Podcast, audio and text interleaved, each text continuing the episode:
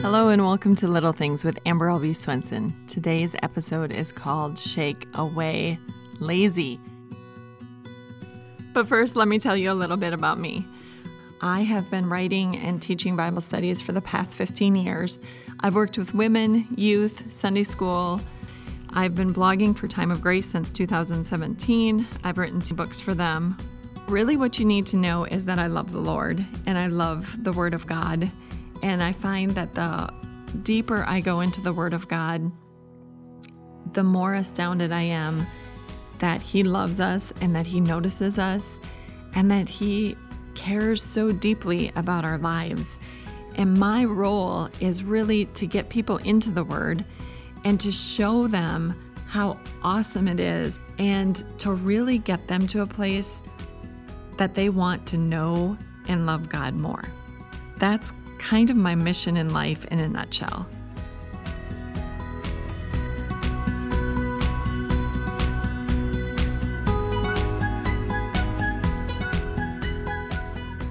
We're going to be talking about spiritual lethargy, but if you want to apply this to other areas of your life, then go for it because I've been reading the book of Proverbs and um, at least from Solomon's perspective, laziness was not a quality that he would definitely steer you into. So um, that's what we're going to do. We're going to look at three quotes and I'm going to back them up with Bible passages and we'll see if we can get to the bottom of it. So, the first quote is from a man named Jimmy Lyons, and he says this Tomorrow is the only day in the year that appeals to a lazy man. This goes to that whole I'll start the diet on Monday or tomorrow I'm going to I'm going to try to get going on that or you know someday when I get the time, when I get around to it. How many intentions don't fall right there? you think you're going to do something, but you always put it off. You never ever get around to starting it.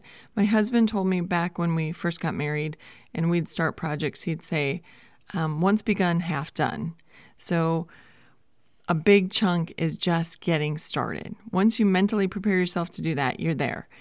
Um, the, it's so easy to put everything off. Why is it not a good idea to put off our spiritual growth? Why is it not a good idea to um, put off making our time with God a priority, our relationship with God a priority?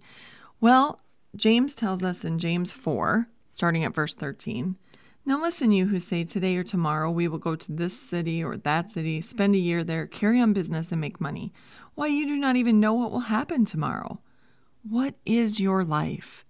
You are a mist that appears for a little while and then vanishes. Instead, you ought to say, If it is the Lord's will, we will live and do this or that. Why should we care about getting things, getting two things today, especially when it comes to our spiritual um, life? Well, because we're not guaranteed tomorrow. In fact, just yesterday, a um, coworker my husband and a kind of uh, an important person in our community, they died in a tragic accident. They woke up that morning, they got going with their day, never knowing that in just a few hours their life would be over. And why is it important that we don't put off the whole getting to know God better? Why why should we make it an important part of our life? Well, first of all, as we go close, closer to the Lord, we are going to um, have access to the fruit of the Spirit. That fruit of the Spirit that's love, joy, peace, patience, and gentleness, faithfulness, self control. And so often, those are the very things that we're craving in our life. Our relationships are falling apart because our love is dry. Um, our faithfulness isn't there to stick with it, to stay in the in the relationship. We have no patience. We've lost our patience by the middle of the day. Where do we get more patience? Well, these traits and attributes are, are fruit of the Spirit. They're a fruit of walking with the Lord. And even that as a picture is such an important picture. So in the book of Genesis, we are told before the fall into sin that Adam and Eve walked in the garden with God. Can you imagine God asking you to go for a walk in the cool of the day and you saying, No, I'll pass. I'm just going to hang out here. I don't have anything to say to you. I don't want to hear anything you want have to say to me. I mean, that's absurd, right? We're Christians. We we certainly want to grow our faith. How does that happen? When we're in the Word, and when we um, when we're in the Word, we are tuning into the heart of God.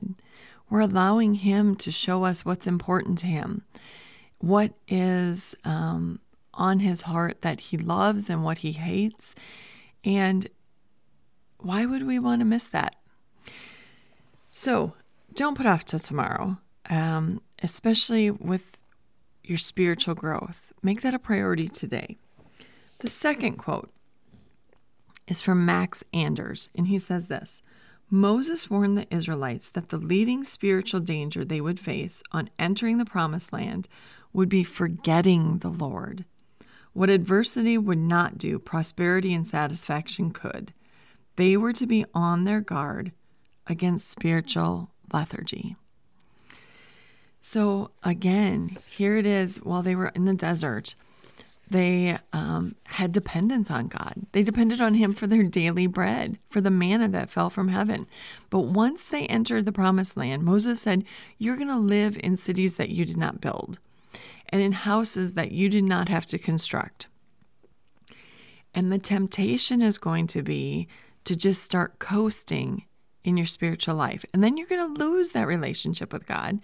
And even more, you're going to put yourself in a position to be tempted into following the idols of the heathen nations. And so, what did Moses give the people as far as direction as to how to avoid that? Well, in Deuteronomy chapter 6, we're told this These commandments that I give you today are to be on your hearts. Impress them on your children. Talk about them when you sit at home and when you walk along the road, when you lie down, when you get up. Tie them as symbols on your hands and bind them on your foreheads. Write them on the door frames of your houses and on your gates. Moses was saying there was there's never a wrong time to get in the word. There's never a wrong time to talk to other people about the Lord, and there's never a wrong time to pray. What are the voices that people hear when they come into your house? What reminders of God's grace are hanging on your walls? What are the sounds coming out of your TV and your radio and your iPod and your um, iPhone? What are people going to hear when they come into the room and you're there? Um, recently, my children, um, during the whole COVID quarantine, they had to do school at home, of course. And so they were doing school at home in their rooms and, and they'd come out throughout the day and I'd have Christian music playing. And my one daughter mentioned, she said, You know, this takes me right back to my days when I was young because we always had Christian music playing in the house at that time. What do you want echoing from your walls? Do you want to invite the Spirit in and ask Him to be part of your daily life? Or by your choices, are you pushing the spirit away and saying, No, I, I want to be full of the world? I want worldly philosophy ringing in my house right now. And when my children step into the room, they're going to hear the voices of worldly, um, important people, not God. The last quote is from Sam Martinez, and he says this Christians can't move through their lives spiritually lethargic. Jesus didn't leave heaven for the cross for us to be indifferent. The truth is, we can live as um, spiritually lethargic people. We can look at church as just something to mark off every week and be done, go on our way, not pick up our Bible, not find ways to be in the Word, not spend any time in prayer. But Sam's point is that, you know, look at how much Christ gave up for us. Why would we want to be spiritually lethargic? We're going to go to 2 Peter, starting at chapter 1. this is what Peter has to tell us. And he tells us um, what we need to do, why we need to do it, and what we're going to gain from it. So Peter says, His divine power has given us everything we need for a godly life through our knowledge of Him who called us by His own glory and goodness. Through these, He has given us His very great and precious promises, so that through them you may participate in the divine nature, having escaped the corruption in the world caused by evil desires. For this very reason, make every effort to add to your faith goodness, and to goodness knowledge, and to knowledge self control, and to self control perseverance, and to perseverance godliness, and to godliness mutual affection, and to mutual affection love. For if you possess these qualities in increasing measure, they will keep you from being ineffective and unproductive in your knowledge of our Lord Jesus Christ. But whoever does not have them is nearsighted and blind, forgetting that they have been cleansed from their past sin. Therefore, my dear brothers and sisters, make every effort to confirm your calling and election. For if you do these things, you will never stumble, and you will receive a rich welcome into the eternal kingdom of our Lord and Savior Jesus Christ. Peter says, Listen, we have the precious promises, and we have this beautiful invitation to participate in divine things. And for that reason, we should make every effort. That is not, I'll put it off till tomorrow or next year or someday. That is right now. I need to figure out how I'm going to do this now, today. Let me do this. Let me make it a priority. And why? Because if we don't, we are going to become unproductive and ineffective. And I don't know about you, but that is not my goal. I do not want to be ineffective in God's kingdom. I want to be one of his servants who he can rely on. And ultimately, as we're walking with the Lord, it becomes not just about us. Then we are able to encourage and spur others on to walk with the Lord as well. We're, we're able to tell others, as Peter would say, of the hope that we have and why we have it. So Peter says we need to really put effort into this to add to our faith, to add to our knowledge, to have self control, to persevere. Those are the things that we're going to need to stay in the Word, to stay in a good relationship with the Lord. And listen, what is the reason? We can do this because of Christ. He tells us, Peter starts this by saying, His divine power has given us everything we need for a godly life. He's going to walk with us. He's going to help us out. So you failed yesterday. Get back up. He's still inviting you today. He doesn't say, three strikes, you're out. Don't come back. No way. God is there waiting for us. Okay. So, a major stumbling block for a lot of people is they say, listen, I would read the word, but I just don't understand it. Fair. That is fair. What about getting into a Bible study? What about asking some friends to study with you? Someone you know has been in the Bible for a while, someone who is gentle and can explain things to you.